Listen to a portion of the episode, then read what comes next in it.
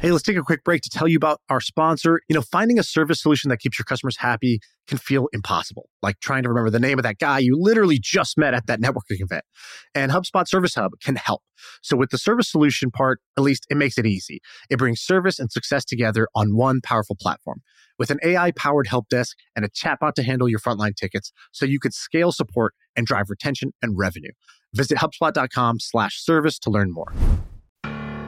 Uh-huh. I feel like I can rule the world. I know I could be what I want to.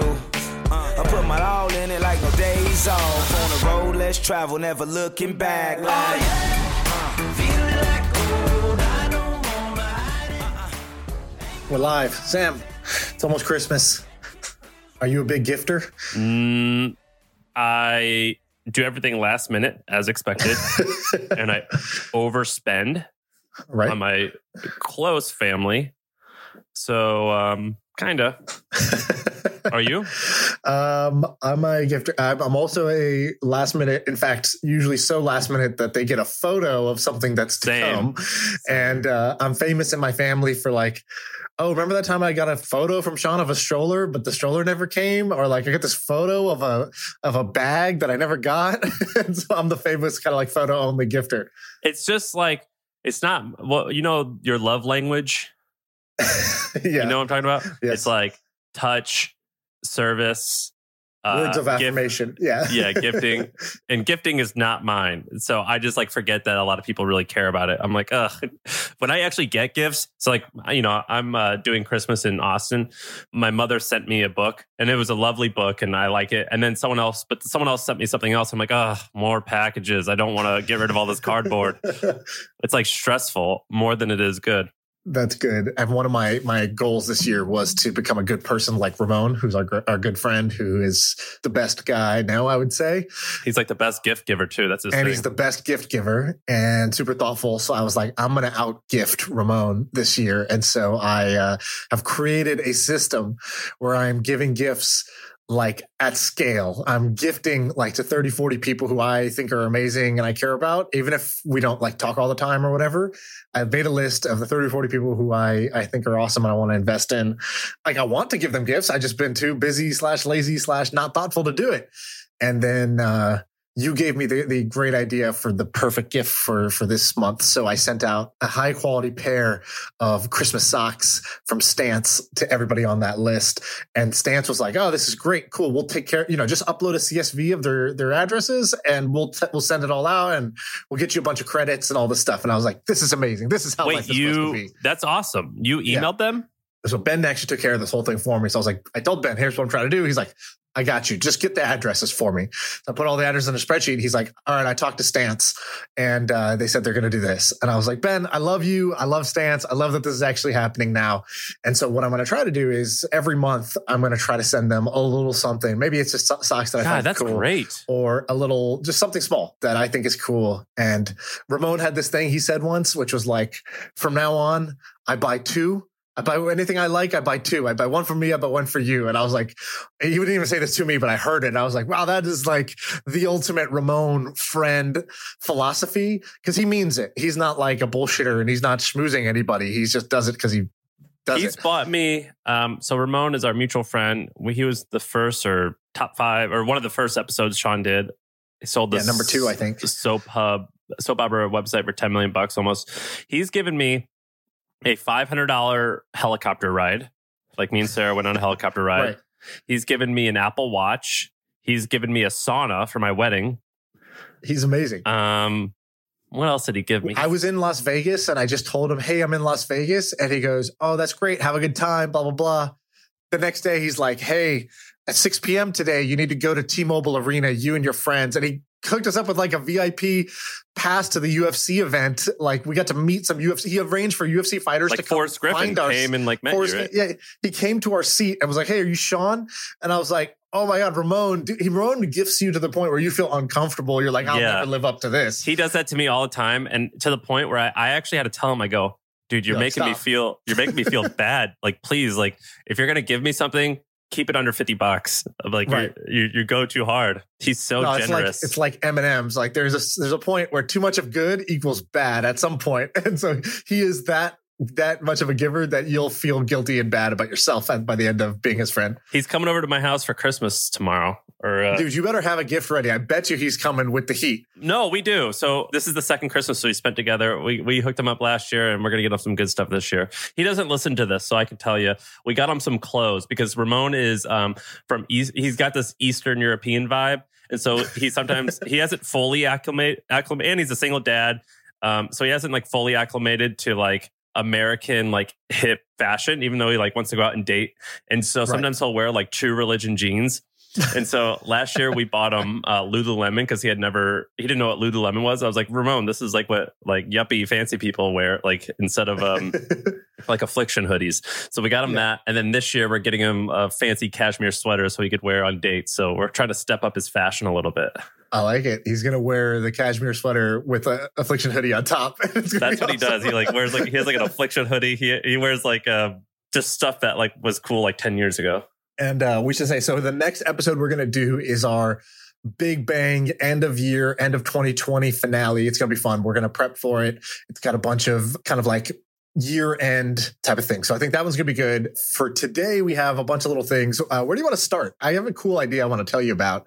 That's this company I, I saw that is in Brooklyn. So uh, it's a company called Fridge No More. Have you ever heard of this company?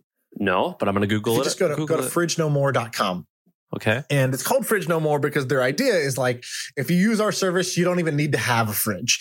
So what they do is they take grocery delivery that's like Instacart or whatever that are, you know, have gotten super popular during COVID. And they actually just shrink it down into the most sort of simple delivery service that you can get. It's 15 minute delivery. It's like a corner store. It's like a cloud corner store. And so they have a one mile radius that they operate these out of. They have these like electric bike messengers Yeah, I'm looking that at it. as soon as you place the order, they're gone. And in 15 minutes, you have your thing. And you could just order like a pint of Ben and Jerry's and that's it. You can order like, you know, six bottles of water. You can order fruits and vegetables. You can order whatever the hell you want. It's a really cool concept. And the guys who started it, so I get on this call because I'm thinking about investing, right? I love the idea. It's like Postmates, but even simpler and more lightweight because you get it even faster. And the, the trick is they're not going to, so unlike Postmates, unlike DoorDash, unlike Instacart, it's not like a shopper goes to a normal shop and buys it at the retail price and then kind of upsells it to you and and and they charge a delivery fee and it gets really expensive. Fridge No More themselves is the grocery store. So they go buy wholesale snacks and all the shit. They create a small tiny cloud, you know, corner store and then they sell it to you at the normal retail price. That's how they make their markup is just because they buy hot- wholesale, they sell retail. So unlike Instacart, Instacart goes to a normal grocery store, they buy retail and sell at double retail, right?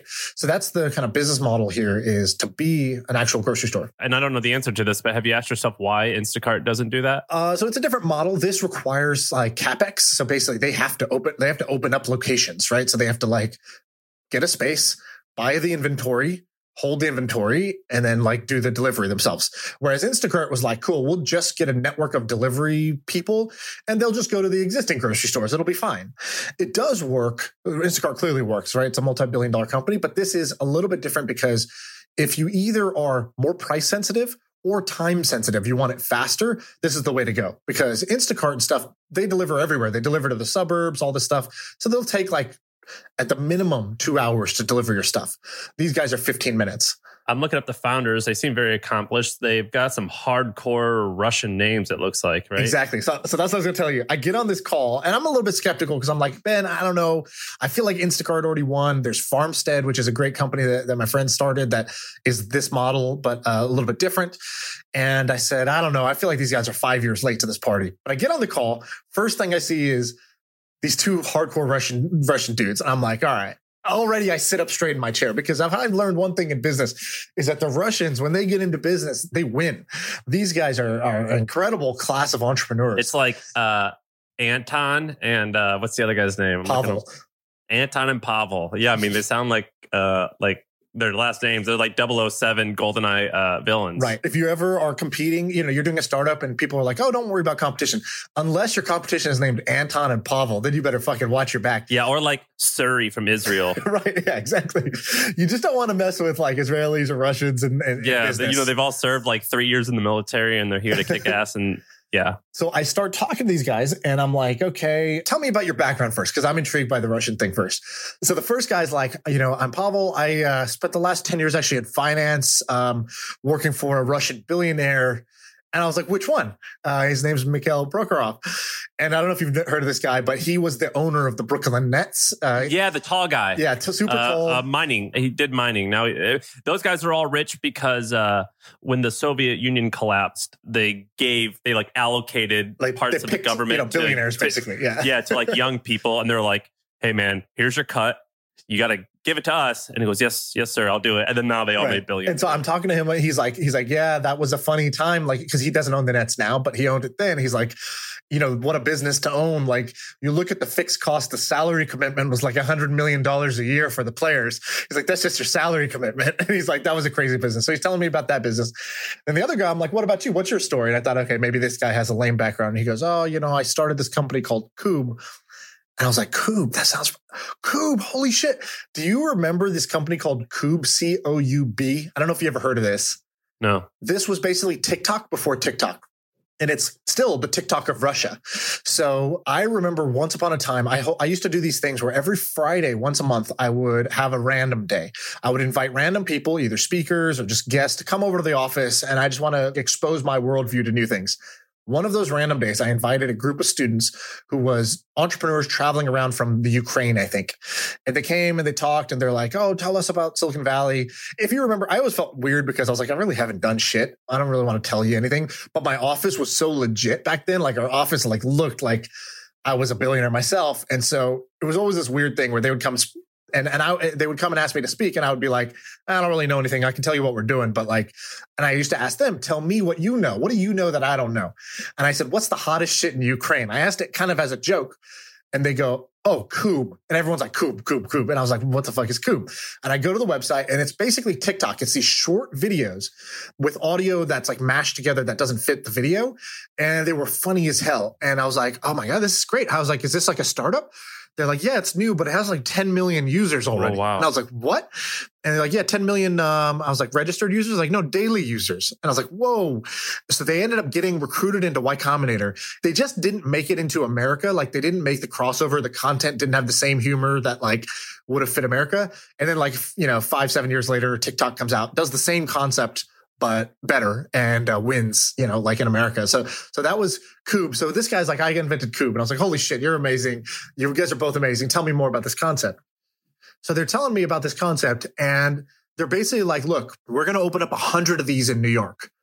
And each one's just going to deliver in a one mile radius. This only works in dense areas like cities or college campuses, which is where another concept that's like this called GoPuff is like a massive winner. GoPuff is a company that was started by guys outside of Silicon Valley. They basically did this for college campuses where it's like, it's kind of like the, the vibe is like, you know, like a stoner just pushes a button and wants his Cheetos delivered. That's what they did. They basically just created like They've already raised 380, 380 million at a $4 billion valuation. So it's a Exactly. huge thing. And I think they're cash flow positive. Exactly. Our friend Sieva told me about this because he had a college based startup years ago. He goes, You got to check out this thing called GoPuff. At that time, I think they were raising it like a. Hey, let's take a quick break to tell you about our sponsor. It is a podcast that we want you to check out. It's called D2C Pod. It's hosted by Ramon Berrios and Blaine Bolus. It is brought to you by the HubSpot Podcast Network, the audio destination for business professionals. And this is a podcast about all things direct to consumer, D2C. It's e commerce stores, it's how you optimize your brand. And they're talking with founders, marketers, and the platform creators about all kinds of things that you need to know for D2C, you know, website conversion, paid ads, Facebook ads, consumer trends, email marketing. If you want to know the stories behind your favorite brands, this podcast is for you. They did an episode recently about scaling creator growth and influencer incentives. that I thought it's pretty cool. So check it out. Listen to D2C Pod wherever you get your podcasts. I don't know what they're raising up. I think he said, he told me, I was like, I was like, oh, it's a cool concept. I just thought it was like an idea. He's like, yeah, they're going to do like a hundred million in revenue this year. I was like, what? And I had never heard anybody in Silicon Valley talking about this thing. And still, I feel like nobody in Silicon Valley really talks about GoPuff. I think This was started. These guys sound Russian too. Are they? No, yes, wait. they are Russian. Are they Russian? Um, I believe so. Yeah, Eastern European or Russian, and uh, they must be Penn folks. Exactly. And so they they do it on college campuses. They're on like 500 campuses or something. They're doing hundreds of millions a year. They were profitable. Then SoftBank backed up the truck and invested like 200, 300 million into the company. So I don't know if they're still profitable because usually when that happens, it's like, here's the truckload of money. Go grow like crazy. Burn this money to get all the market share. Dude, this is so funny. I'm looking up this GoPuff thing. They're Israeli. we called it. We've called it entirely. And this type of company is like heavy on logistics and you could pull it off, but it's a really hard business. You probably have to be incredibly aggressive and very precise. This is a very uh like I think these if they're from if they're Israel Israeli, they definitely have a military background. This is totally like, like what you need for this yes. type of company. It's funny because one co-founder has on his LinkedIn Hebrew as a language, and the other has Russian. So it's God, that's so funny. I love when we get this stuff right. I love when our things that are like you know you say it'll probably get you fired if you if you say it like you know in a normal context and uh, sounds like a total like bro assumption but there are these patterns you notice that like you know you can't help but notice the more companies you see like this and so you know i'm sorry well have you ever I, my I'm, bias. I'm in the advertising world, and a handful of my buddies who run these huge companies. Like, how many people do you think live in Israel? Ten million or twenty million? Dude, like, it's tiny. It's like six million people or something tiny. It's something small. Brady, check it out. It's nothing, and yet the amount of successful people in ad tech who are Israeli it's astronomical. It's like Samoans who play football. Yes, it's like you were saying. It's basically like if you see a Samoan, they're strong. If you see a Mormon, like it's like the Mormon religion, small number of people growing like crazy. Israelis, like tiny population, 8.8 million people. They probably own like fucking half the world's net worth. It's crazy. Uh, they're so successful with business. Yes, the and particularly in ad tech. So like Taboola, Outbrain, everything like that. I've got a friend, uh, Nadav, who has a he changed the name of his company. I forget what it's called now, actually. Uh, huge ad tech. It says ad tech. And then my friend Joe Speiser, who have you met Joe Speiser? Yes, he's he, an investor in my fund. Yeah, he. Uh, oh yeah, he told me he did that. He's a great friend of mine. He all of his friends are Israeli, all in ad tech. It's crazy. I think this is a cool concept. I'm curious to see if it can work. So I'll tell you why I think it can work. I'll tell you why I think it can't. So why I think it can work is it's pretty clear at this point that like the phone is a magic wand and you just say the magic word and then shit magically appears at your house, right? Like e-commerce, you know, buy a, buy an item, you just buy it on your phone, push a button, it arrives. Food delivery, same thing. Push a button, food arrives from DoorDash or whoever. Grocery delivery, same thing. I think this is a subset of grocery delivery for people who care about speed and convenience, it's the equivalent of the convenience store instead of the grocery store, but it's in the cloud. So I do think inevitably this is going to exist. And I have some numbers behind it if you're curious about anything. So like just for example, they need one, uh, so, so basically they're going to do 200 stores just for two cities. So that's how many locations they need. Uh, that's a lot of like locations you got to pop up and you got to be very efficient. What's a rent on a store? Three grand a month? Very low. Yeah, it's gonna be like three grand a month. And the, upper, and the footprint's also very small. So it's not like a huge warehouse they need because they're just storing small, like kind of pa- packaged goods and things like How that. How many? 100 or 200? They're going to do 100 per city. So you're talking close to half a maybe a half a million a month in rent in one city. I mean, I guess that's not like the end of the world. Uh, what's it called? So so basically, they're doing like one store per zip code. They guarantee the 15 minute delivery. It's all through bike messengers. The average order is like 35 bucks. So it's not like a grocery delivery where you're like $200 for groceries or whatever. It's $35. So it's small things, but they buy really frequently. So what they're seeing, they were showing me some of the data is like somebody buys once on the first day they have a super high repeat rate the second day, uh, like kind of shockingly high, almost like a social network app, which is not, not normally like for e-commerce or, you know, buying something. You usually don't buy the second day. And then they're, they have this set of users where once you buy a certain number of times, it's like, they basically buy like three or four times a week. And um, they just like they just like to click the button and get their stuff. Are they raising uh, in an eight figure valuation or a typical seed round of like three or five million? Yeah more, more like a seed round. Wow. If they're listening i want to join that sounds okay. Cool. cool. I'll, I'll email intro you. Uh, yeah, I think these guys are cool. Okay, so here's why I think it might fail. And I told them this. You know, customer acquisition is really hard in general. It gets way harder for things that have a specific geographic like restriction, because to make the one store work, they need like 2000 households in that zip code, right? So the zip code will have 20,000. They need like 2000 of those households to be using them for them to be like profitable on that location. Let's put our optimistic hat on, which is it's probably not that hard in a city like New York. I mean, you probably could just pay hourly workers to hand out. So I was like, what are you doing now? They're like, I don't know. We try a bunch of shit. We try some ads. We do direct mail. Direct mail seems to work really well, but like you can't do it that often. You know, can't keep sending letters. To Yeah, me. I wouldn't do any online ads. I would just have young men and Like women out there flyers? handing out Yeah. shit. yeah. I was like, yeah, hand it out at the church, like whatever. And he's like, yeah, we're basically doing all that shit right now. We don't really know like what's the scalable thing, but right now we got two locations in New York. We're just gonna keep filling them up and we'll figure it out. Which I like that answer. But like GoPuff, for example, I think they had one advantage, which is on campus, shit spreads like like literally like herpes. You know, like there's uh, you, if you get something on campus, it's going to spread throughout that dorm, then it's going to spread to the next dorm. Whereas in New York, people are in apartment complexes. Yeah, but can they do that with apartments? Like if you leave someone outside of it, uh, like I had never heard of Good Egg until walking around my neighborhood and I see Good Egg boxes. Right. So I think it does work, but less so than a college campus, right? Because you, I mean, I don't know my neighbor. I didn't know my neighbors really when I when I lived in my apartment. I knew like let's say one out of five, and we didn't talk that much. Whereas on a campus, you just see way more and you talk way more. So I think campus is easier, and I think that's the one variable would which is like this is GoPuff in cities. Is either a GoPuff just going to beat them, or b is campus is just a magical thing that works way better than cities, and so that's the big bet. Maybe I'm wrong, but I wouldn't really care if Go like GoPuff could beat them or not because it's like it has to be one of the biggest markets out there. Yeah, it's like a trillion dollar plus market. And so I wouldn't frankly worry too much about competition, would you? I wouldn't worry about competition. It's the really that customer acquisition thing I was talking about. Like, is it going to be really hard and expensive for them to acquire customers in that little one mile radius?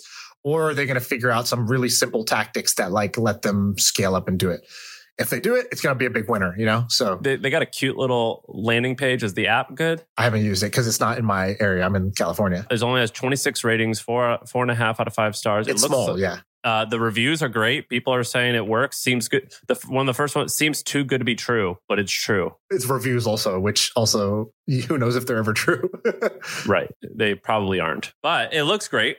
So cool. okay, cool. So that's No More. Uh, I kind of went long on that one, but I, I like that that concept. Okay, I'll bring up one. I was fooling around. I go to this website called Starter Story. You know what that is? Yeah, what is that? That's like a startup, kind of like how how they it's made this it. guy named Pat, and I think what he does is he just has a form and he emails people form questions like how'd you get started, what's your revenue, things like that, and they answer, and then auto populates to his website. It's pretty neat. And I found a game called uh, Hunt a Killer.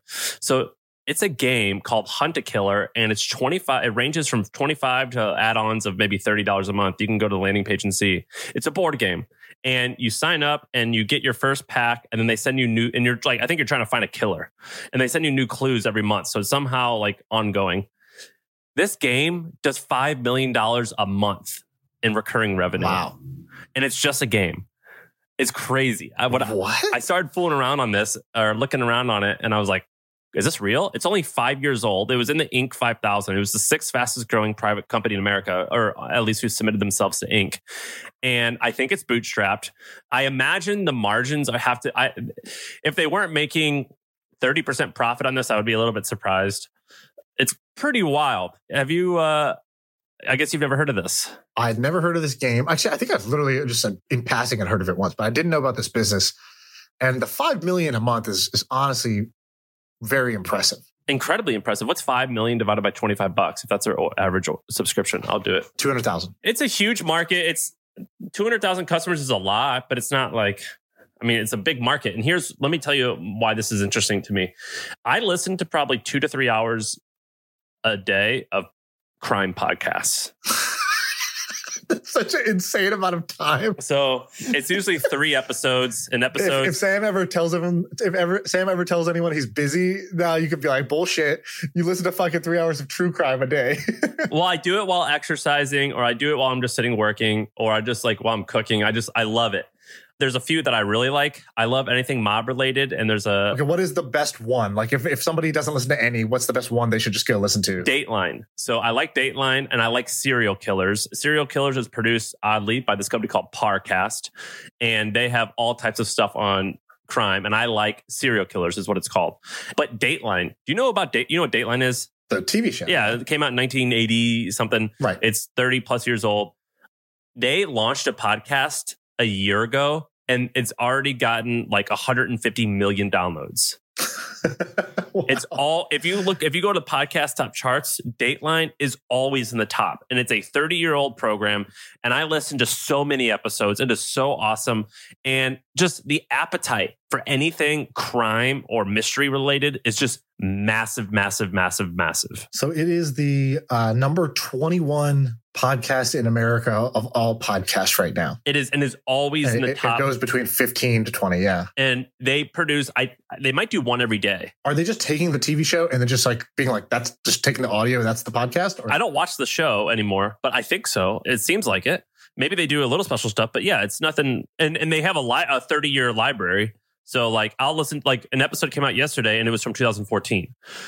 And all they're doing is repurposing this, which I actually think that every TV show should do this. Like even yeah, I was going to say even a Family Guy or Jeopardy. I don't know why every Jeopardy is not a pod. Yeah.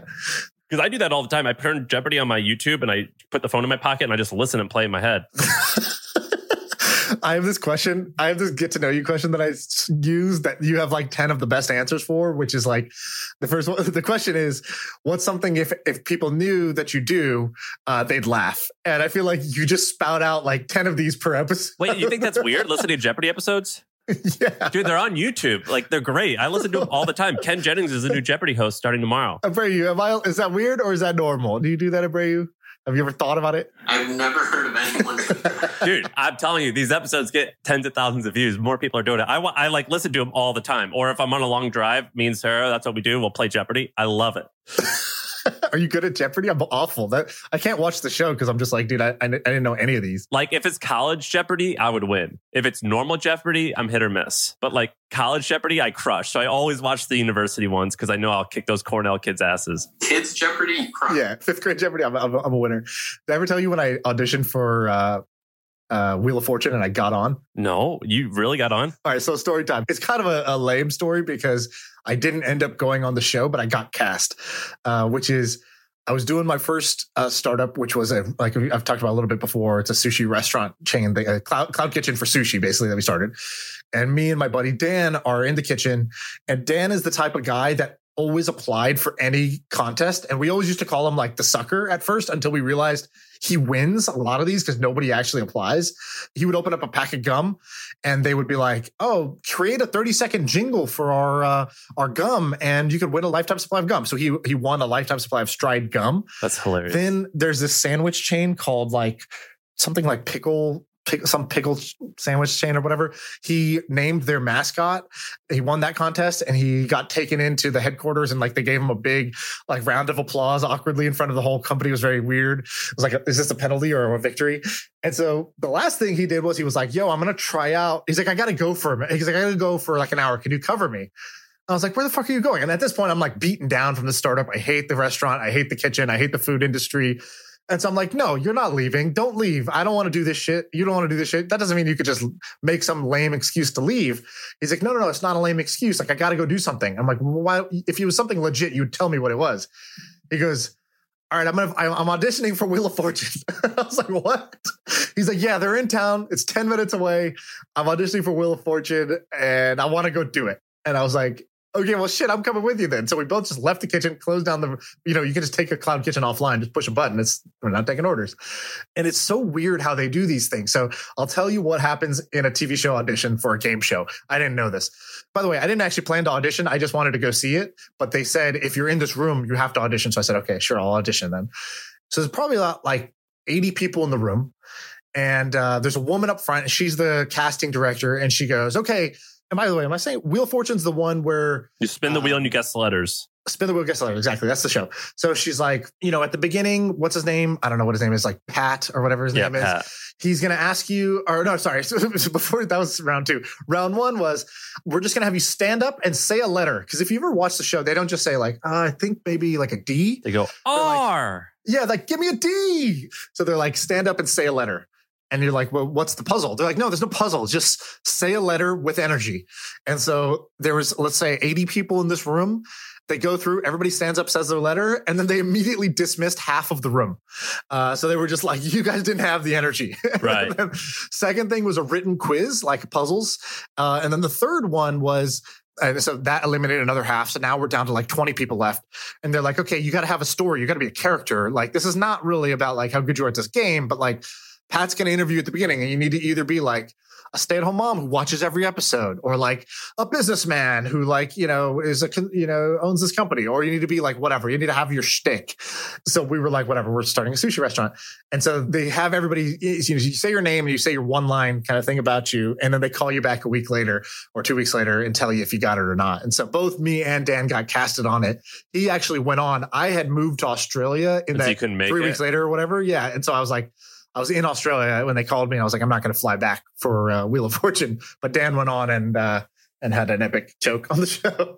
That's crazy. Well, too bad you didn't make it. A friend of mine was on it actually, very coincidentally. Facebook friend of mine who I went to school with was on it, and he won fifty grand last night, Last night? uh, or t- two nights ago, or yeah, this Oh, week. wow. That's amazing. Well, he was on it, I guess, weeks ago, but he posted that he's like, yeah, I, you know, I won fifty. Like he posted the photo of him winning fifty grand. I've also auditioned for Survivor twice and not gone on, but I will keep trying.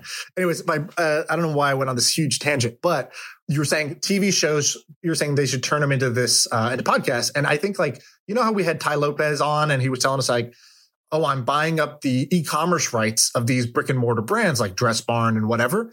I wonder if an entrepreneur could basically go buy the podcast rights to certain shows, game shows, or whatever that's out of date, Like Hey Arnold or something, right, and just convert it into a pod. or like, cause I would you listen to that? I would listen to like some of these TV shows. I like I used to listen to Family Guy when I was like I don't even remember what I was doing, but like I would put it in my ears. It, it was just funny background noise. And the other one that's uh, the other idea that's sort of like this, um, my friend Jason was bringing this up the other day. He- He goes, you know, TV shows, what they should do is they need to go like multi platform. So basically, let's say you have friends, you have this hit TV show Friends, people get invested in the characters, right? It's like, would you listen to a podcast of Chandler and Joey doing like sports betting or like talking about dating?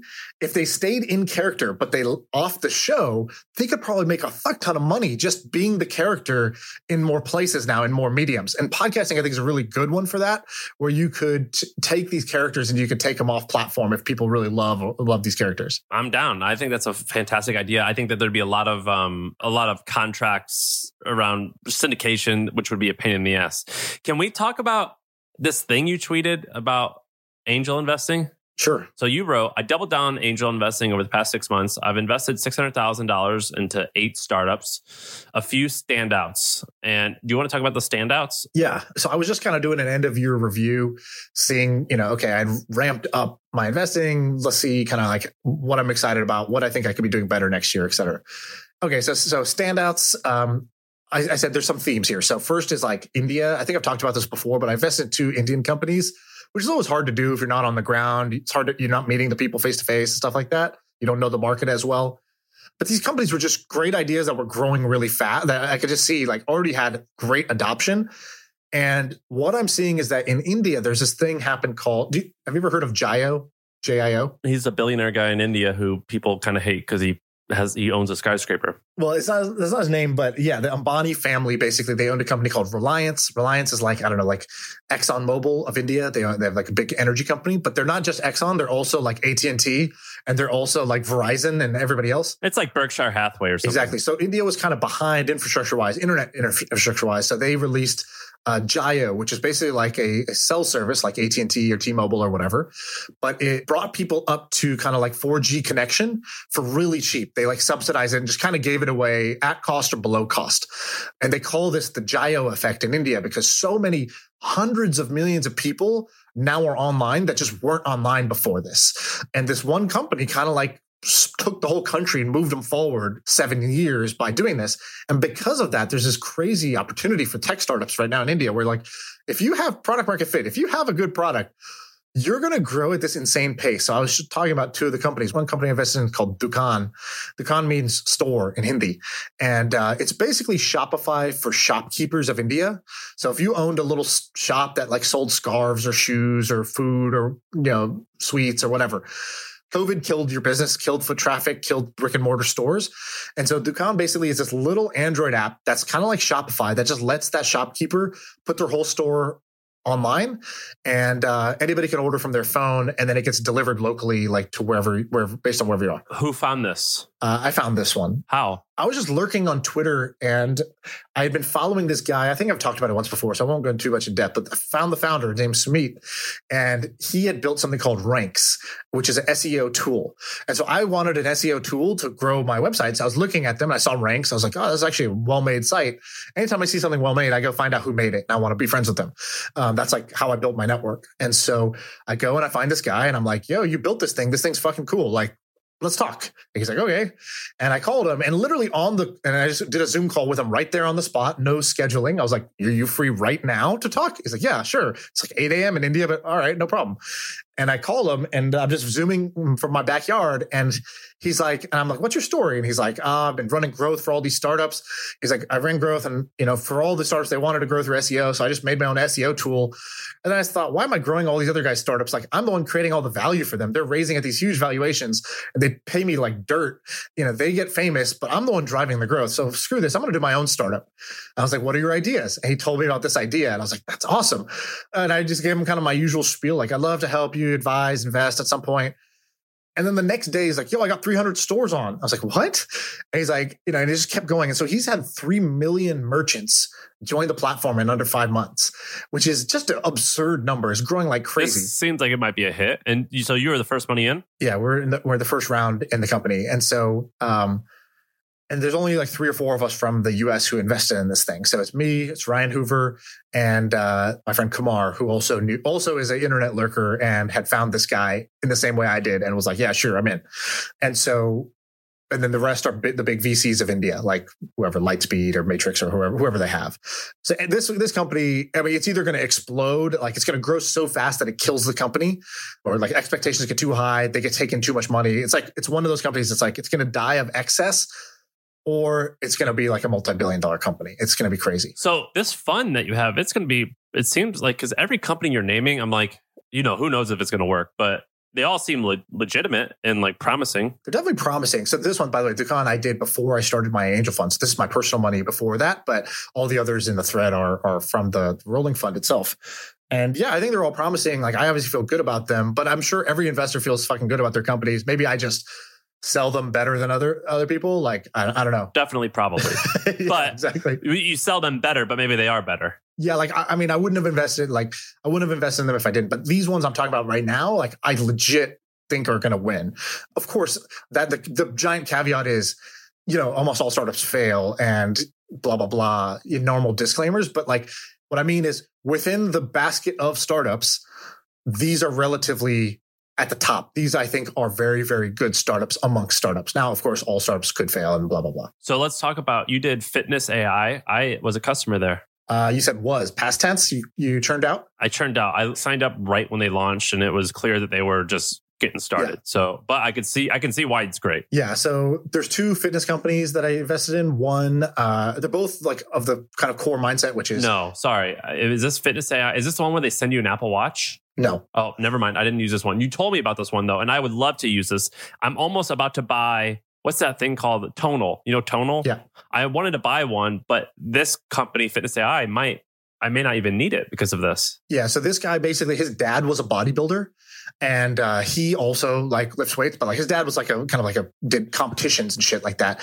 And so he was like, "Oh, I'm doing this fitness app," and I was like, "Aren't there kind of a lot of these like personal trainer in your pocket?" He's like, "Yeah, I'm being the best one for building muscle." He's like, if you break it down, he's like, "There's one for cardio. It's called sweat, and it's all about like kind of like high intensity interval training. There's some for running, and that's like my run keeper. It's sold to Under Armour for 500 million. And then there's things like Peloton. That's for biking." And he's like, the way that digital fitness is playing out is like people don't just like workout generically. They do a specific type of workout with a specific kind of like body they want to do. They either want to lose fat, they want to build muscle, they want to like be active or whatever it is. So I invested in two. I did my yoga teacher, which is yoga based one. And so what they're doing is they have yogis in India who are, uh, you know, yoga's have invented in India. So they have like experts in India that teach you over Zoom a one on one yoga cl- instruction uh, where they're like, oh, move your foot to the right and like do this, do that. And so it's a Zoom yoga class that's can be one on one or group, and it's great because it's way cheaper than a traditional yoga class in the in the states. So for for in the states, if you go to a yoga studio here, you're going to pay thirty bucks for that class. This you'll pay 30 bucks like for the month. You know what I mean? Uh, like, you know, you can get one-on-one training for $19 on this app versus like a group class of 40 people where you don't get any attention. You know what I would do? I think this yo- my yoga teacher is interesting. Uh, Indian company as well. It looks like yeah, you said that. They're based in the US, but they just leverage the like labor arbitrage. So there's a lot of businesses that that make money, like Design Pickle, for example. They make money because it's a US company paying US dollar rates and the designers are in the Philippines. Right. But for most things, you can't, it's like a worse quality experience when you get somebody overseas for the service. With yoga, these yogis in India are actually like expert yoga teachers. And so you don't have that same drop off you normally get with outsourcing. So they get the cost savings without the quality drop off. The following that a lot of these yoga folks have, because I follow a lot of them on Instagram and on YouTube. And like there's this one called Yoga with Adriene. Do you know her? I've, I've seen it. Yeah. Oh, I love yoga with Adriene. This woman, she's got like this girl next door look. She's very endearing, very cute. Um, she has, uh, let's see how many followers she has. She lives a lot of, I think it's, I think she's big, right? Like 10 million, maybe 8.8 million. She's huge. And so I used to, during COVID, when I, um, I don't even know. I mean, I still do it all the time. It wasn't just COVID, but I was using her like crazy. And she has like a 30 day thing. And uh, it's awesome. It is so cool. Right. She's so just got a good brand, good personality. So she's just soothing. And those are recorded, right? It's YouTube, yeah. So I think that there's again, if you segment these markets, it's like some people want the recorded, but it's a better experience when it's a live instructor. Peloton is that way, right? Well, I agree, but here's what I would do: is I wouldn't, I would do what these makeup guys like Ipsy did with that Michelle Phan, or what was her name? Yes. Or um, what Brian Lee at Honest did with Jessica Alba to get distribution and get users like overnight. I would call Adriene or the 150 people very similar to her that are slightly smaller and being like, hey, I'm going to give yes. you equity in the business and you're going to be a, a, brand partner. You in? And it would crush. I think it's a great idea. But getting customers for this yoga thing is, would be very, very hard, I think. Yeah, and so I like I remember when I was kind of researching the deal, I was like, okay, so you have this subscription. So I was like, so what's the churn like? You know, like every all your numbers sound good, but like churn is always the scary thing with any subscription business. And he's like, well, our quarterly churn is negative 3%. I was like, what do you mean negative? I was like, you have negative net churn? He's like, yeah, we have negative net churn. Like more people increase their membership value than we lose in dollars every quarter. And he's like, that's been the case for the last three quarters. We hope it continues, but like three quarters is kind of like almost the whole year. And I was like, okay, I'm in. Like, you know, like, because it's a marketplace, right? On one side, he's got instructors, and the other side, he's got students. And the more instructors and students he gets, the more valuable his marketplace is going to be. It's a paid marketplace around subscription, and the subscription the churn is negative churn every quarter. I was like, okay, those are enough at the seed stage. You really can't get more signals than that.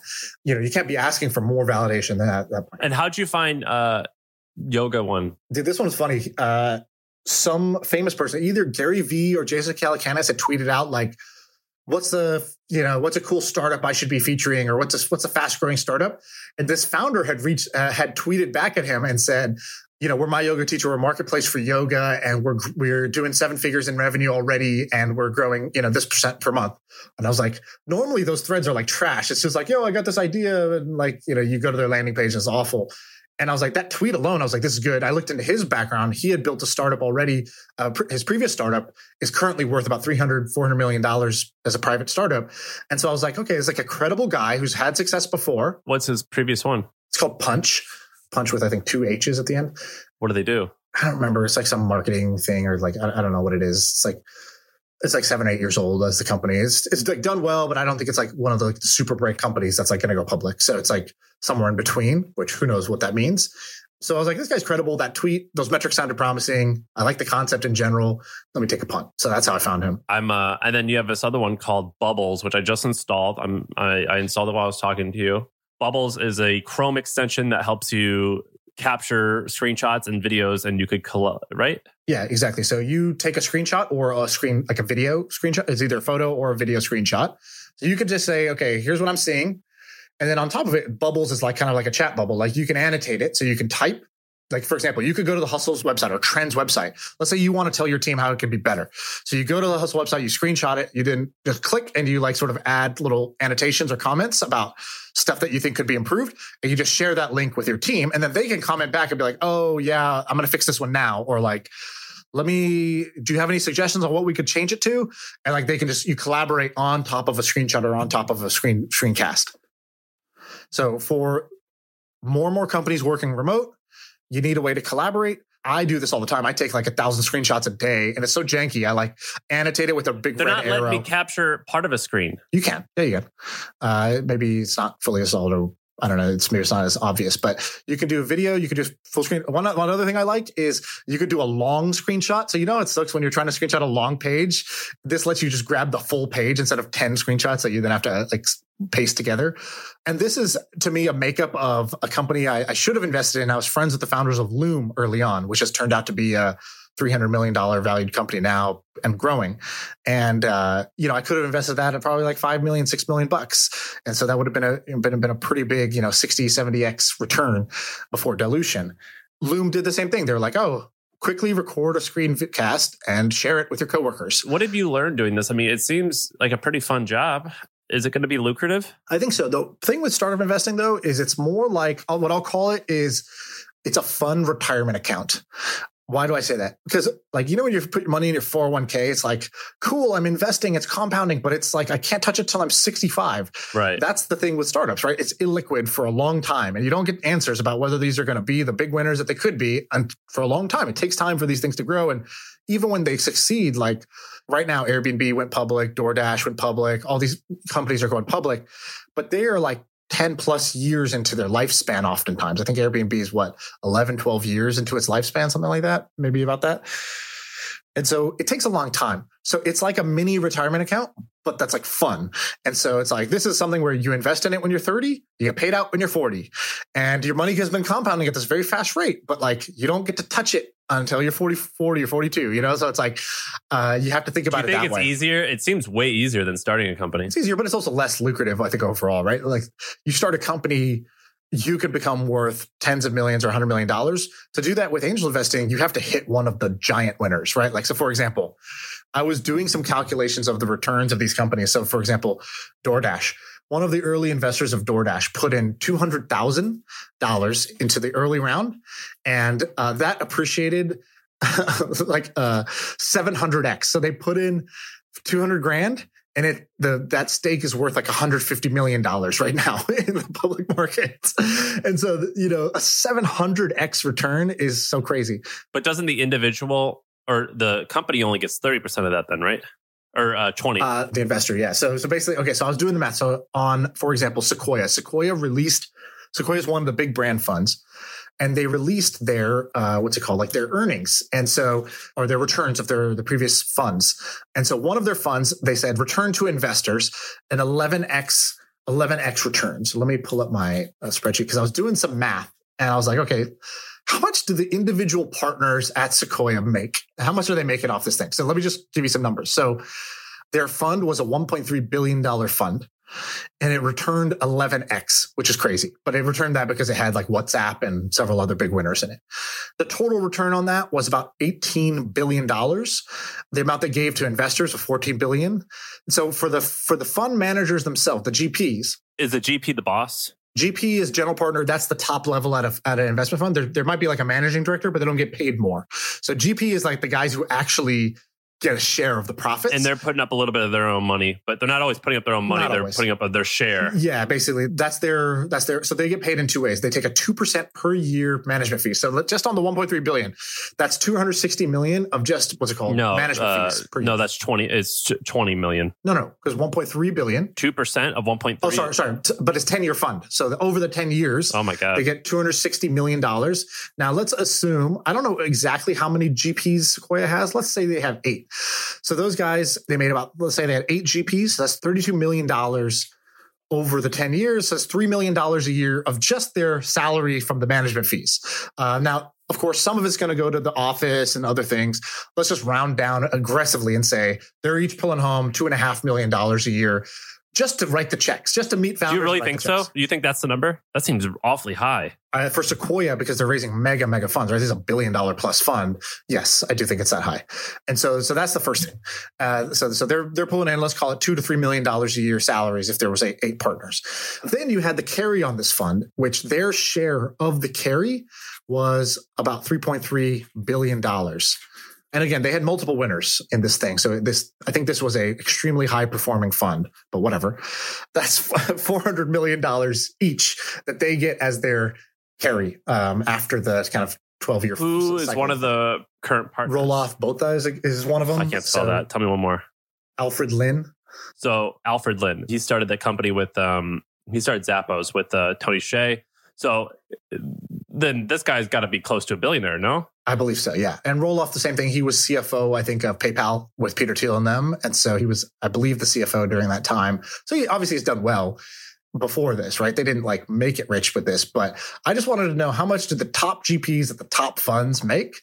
And I'm pretty sure that if you annualize it out, these guys are bringing home somewhere between 30 and 40 million dollars a year. Do you really think that that is wild, wild, wild? Now, somebody can thought correct me. We have a bunch of people who are VCs who listen to this. You can correct me if I'm wrong. I'm doing my back to the napkin math. I'm not. I'm not from this uh, job. I mean, Sequoia has the is the best, top of the top. the best ever, maybe. I think that the partners at smaller, kind of still reputable, known funds, but they're not billion dollar funds, and they're not getting this type of crazy 11x on a 1.3 billion dollar fund. I think they're bringing in a tenth of that. So I think where the top guys and the top years are bringing in 30 to 50 million dollars each, I think that three to five million is what the VC, uh, you know, normal successful GP VCs are, are making. I'm on Sequoia's website. Their They don't tell you how many GPs they have. their website is slick. Yeah. Wow. It makes me want to like them. I mean, it makes me want to be part of whatever they're part of. wow. Oh, wow. And Michael Moritz, okay. Yeah, he was the, the guy in charge. He's worth multiple billions. So should we wrap up there? And next week we'll get to Yeah, we should wrap up. Uh, the last thing I would say on the investing front for me, what I've kind of like my takeaway at the end of this was like, this is cool. Uh, the financial way to think about this is like a mini retirement fund, meaning it's awesome that it's going to grow and I think it's going to do well. Uh, I think it's going to compound at a fast rate, but it's illiquid for some period of time. Normal 401k is like 40 years. This is going to be illiquid for like 10 years. The other side, uh, the way I think about it is this is basically like getting paid to go to business school. It's like I get to sit front row, learn about new businesses, learn about new technology, meet cool people. But instead of paying for it, you get to get paid by investing in startups. But so that's why I gonna think would you do this full time or would you start something? I wouldn't do it full time. I love it in the capacity that it is right now, which is I just keep doing my thing, you know, building cool shit, making content like this. And in doing so, I run into cool people. And when I run into them, cool people doing cool things, I say, can I invest? And then I put this at the bottom of the thread, which I think is really important, which is in most investments, right? If you're a real estate investor or you're a hedge fund guy, it's all about, you know, the investor picks the asset. That's it. Investor picks which asset to invest in. Startups are the only asset class where the investor picks the asset, but the asset also has to pick the investor. Most of these deals, it's not just me saying, I here's a check. It's can I invest? And then they say yes or no and for how much. And so this is the only industry, this only asset class where that happens, that match happens. And so the game theory of that means you have to be a desirable person for them to want on their cap table. In the meeting, you have to behave well. So that's good. That that game theory helps everybody behave better. You have to be helpful and have a reputation for being helpful. You also have to like build your brand as somebody who, if your name is on this company, it helps that company like legitimize itself for the next investor or the next customer that, that comes by. And so it's cool because the more successful you get, the better investment returns you get also. Does having like a podcast help significantly? For sure. Yeah. There's several of these. Like Bubbles is a great example. Their round is oversubscribed. They don't need me. I think a bunch of your audience would use a product like this. And I think you guys are, you guys have a good platform. So like, I want you in because you have a name or like I invested in Gagan's like new edtech thing, which is like a way for influencers to launch courses. And I was like, Hey, I want to teach anyways. I'm going to launch my own course. He's like, perfect. Like, again, that guy's built two like kind of rocket ship companies already, one that's worth multiple billions of dollars in the edtech space already. So he had every investor he wanted to invest, he could have had in. The only way I got access to that round was because I said, not only am I going to invest, I'll be a teacher on your platform and I have an audience that will come and it, so that I'll make your platform more, more valuable. I'll give you feedback as a user. Yeah, I uh, I missed out on that one just because I was that was when I had Lime and I just wasn't take I wasn't talking to anyone. I don't I won't regret it because By the way, I think you still can because he's doing something cool, which is he carved out a very small part of the round. I think like quarter million dollars, five hundred thousand dollars, something like that, to let any accredited investor from the public invest in it. I know, but the valuation is way higher than when you. It's not the way higher; it's only five million dollars higher. So I invested at twenty million. This is at twenty five million. So it's not that much higher. That sounds five million dollars sounds like a big number, but in valuation terms, it's just like I put this in my mistakes part of the Twitter thread, which was there's a bunch of companies where I was like, I was like, oh, this is interesting, but I'm not sure. Let's just wait and see. And like four months later, I wait and saw, and sure enough, they proved it out more, and all of a sudden the price was three times higher. Yeah, that happened with um, Oura Ring. I think. Were you part of that? I wasn't a part of that one. No. A couple of our friends were, and they were like, Oura Ring, oh, $100 million. That's a lot of money for evaluation. And now it's 10 times that. Right. exactly. And, uh, and that happened to be with, with several of these. But the company we were talking about right before they launched was Pipe. And uh, I was like, oh, this is a genius idea. You were like, this is a genius idea. We could have put some money in at that time at a lower valuation. And now I'm talking to them now and you know, the valuation is much higher because he's proved it out a lot more. That's that uh, David Sacks business. He's one of the investors. I wouldn't give him the credit. Harry Hurst is the founder. Yeah. He's pimping it out all the time. Yes. Yeah. And he was the lead of their kind of like first round or whatever. Right. We did miss that, or I missed that one too. Okay. So I feel like I took this episode a bunch of different tangents. Abreu, what do you think? Uh, it was pretty good. Better than the last couple for sure. Fuck. I don't believe we do zero minutes of prep. We did like 10 here. So I want people to let me know, like, because there's some stuff like this, like angel investing. I don't know if that's interesting to people or if it's not. I think it will be. You think so? I do. yeah, I think we should do like, I don't know, because people are kind of sensitive with salaries and stuff, but I find that stuff super interesting. And nobody talks about it. Like how much do these guys actually make? We should have one of these folks on. Only if they're just going to say how much they make. Let's have Jason Calacanis come on because he's kind of a loose cannon. He'll he'll talk. Yeah, we should. I was on his thing. He owes us. We'll get him one. Yeah, get him on. That'd be great. I'm looking at the download numbers. People seem to be liking what we're doing. It's going up. Yeah, slowly, slowly but surely. Uh, we're in the we are in the top 50 of all business podcasts today. Hell yeah. Ahead of who are we ahead of Abreu? That's what I care about. Top 50. All right. That sounds good. Who are we ahead of? Next, uh, next to um, Motley Fool, Okay. Crush, Morning Brew. Um, who else? Uh, We're beating all the big names. We're beating Pomp, Naval, uh, Morning Brews podcast. We're beating all the big guys. Yeah, those chumps. well, those aren't big guys, but that Pomp is, I guess. I mean, Naval's got like a million plus followers on Twitter. He's he's pretty good. yeah, but he doesn't actually do that podcast, does he? Yeah, it's him. The Naval podcast isn't Naval, is it? No, it's him. Yeah, it's him. Oh, for real? What does that guy even do? Does he do anything? Like, is he just like a personality? Is he like Tim Ferriss now? Well, he hired a CEO for AngelList, so he, he's not the CEO anymore. So yeah, he just thinks about shit and meditates and invests. Where does he live? Does he live in San Francisco, you think? I have no idea where he lives. That guy's weird to me. I mean, in a good way. Someone sent me a shirt. They sent me a very a very kind letter. I should find out what the person. Oh, and uh, Abreu sent you a Naval book. Yeah, that's right. So I got the book here that my friend Eric wrote. This is actually a really smart tactic, by the way. This guy, Eric Jorgensen, he was like, it's like the fastest way to build your following and build a mailing list is to just capture all the philosophies of a famous person like Naval or Charlie Munger or Warren Buffett or whoever. He just wrote the Almanac of Naval. He just took all the shit Naval had said in his different podcasts and blogs and stuff like that. Jack Butcher did it with him. Yeah, exactly. Jack Butcher got famous too with, with visualized value. He just took Naval's philosophy and created dope visuals around it and tweeted it out every day until those caught on. And so, like, instead of being, you know, I, I'm going the long, hard, slow, shitty way of trying to like come up with my own ideas and make those famous. I should just be hijacking these other people's fame and building content about them and then slowly slip myself in. Whatever, it works. Yeah, I mean, now, like at this point now, people are doing that with Jack Butcher. There, he has like a, Yeah, he's like a Jack Butcher. Someone made like a fan page for him. I, I might have made it. I love that guy. He's great. The Tourette's. Is that what they're called? No, I don't get that joke. What's that I mean? I don't get the joke. That was a lame joke. okay, I'm out of here. I'll talk to you guys soon. Later.